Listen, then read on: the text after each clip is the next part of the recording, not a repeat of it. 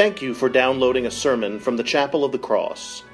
The Chapel of the Cross is a welcoming, growing, and historic Episcopal church in Madison, Mississippi. I hope you will join us on Sundays for worship at 7:30 a.m., 8:45 a.m., 11 a.m., or 5 p.m., with Sunday school for all ages at 10 a.m. I also invite you to connect with the chapel online at chapelofthecrossms.org. Again, thank you for downloading this sermon. I pray it will enrich your walk with Christ. May God bless you, and we look forward to welcoming you and your family to the Chapel of the Cross.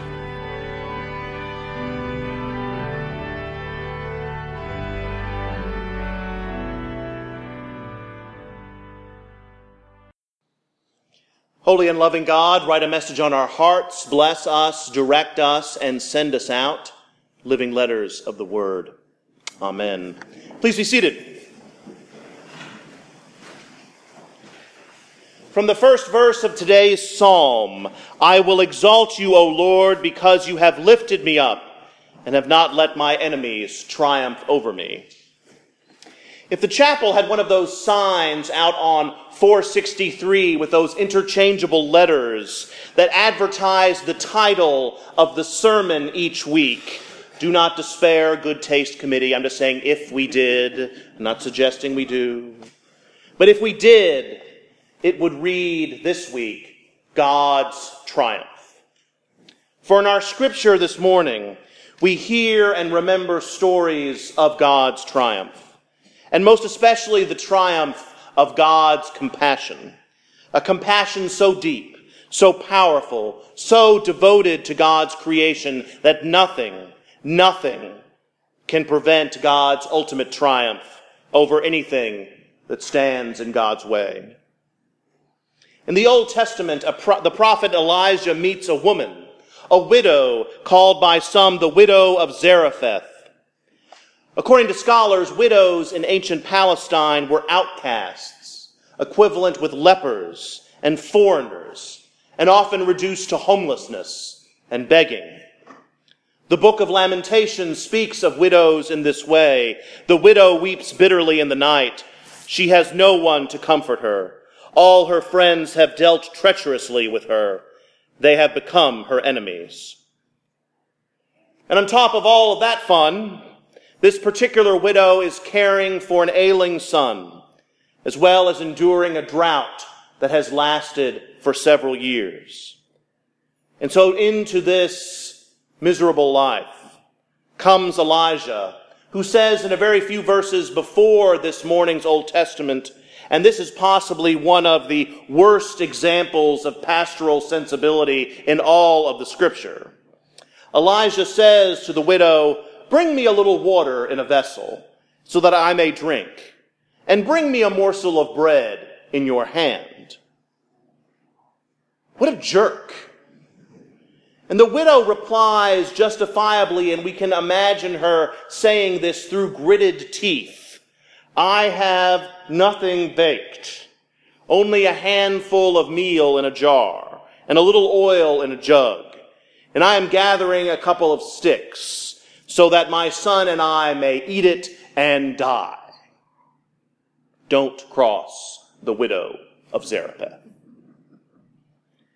But then, in the midst of her darkest despair, God's compassion shines like a light in the storm. Elijah says to her, Do not be afraid. For thus says the Lord, the God of Israel, the jar of meal will not be emptied, and the jug of oil will not fail, until the day that the Lord sends rain upon the earth. And lo and behold, the widow and her son and Elijah ate for many days and the jar of meal was not empty, and the jug of oil was not, did not fail. God was triumphant over exclusion, over drought, over scarcity and want. God is compassionate and God is triumphant. And moreover, if that were not enough, in this morning's reading, the widow's son succumbs to his illness and his breath leaves him. And the widow says, What do you have against me, O man of God? You have come to cause the death of my son. But Elijah takes her son and carries him up to an upper room and lays him on the bed and prays over him. And the life of the boy comes into him again.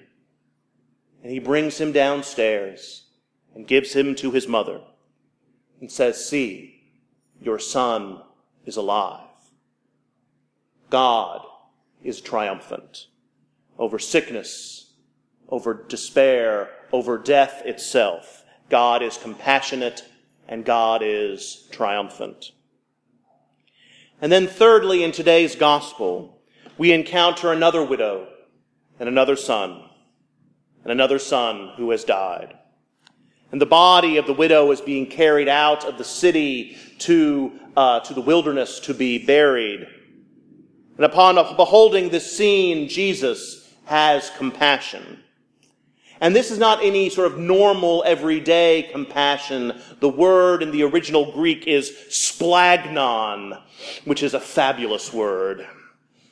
And it is translated as compassion, but that's only a sliver of its real meaning. For it actually, oddly enough, means guts, means bowels, the intestines and the liver and things right here in the center of our being. For the Hebrew people believed that this was the center of our most noble affections, of our kindness, of our compassion, of our benevolence. So, in other words, when Jesus saw this woman and her son, the very core of him, the very essence of him, the very, his very being, which is love and relationship, was moved.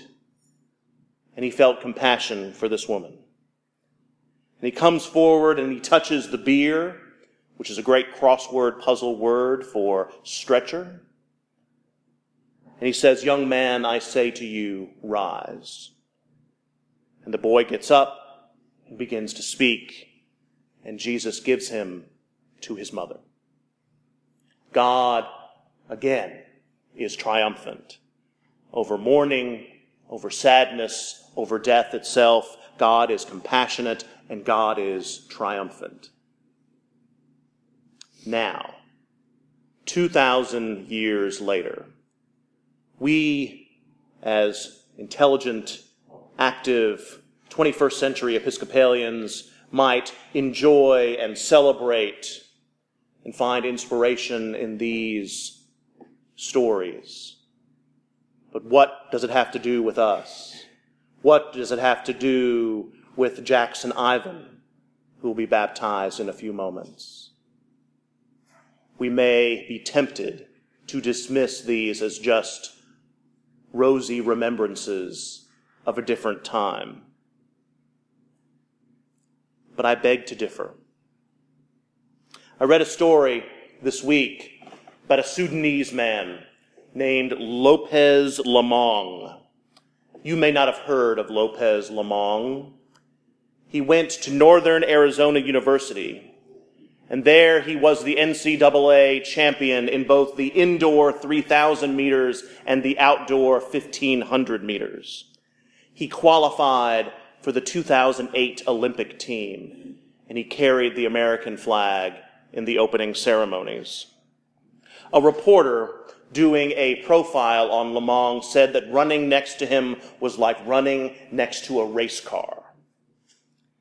But Lomong began running at age six, and not for fun or for exercise.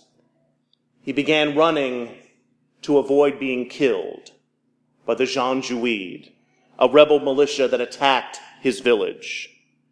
And this six year old boy, just a few months older than my Henry, was taken from his parents by terrorists in the middle of a church service.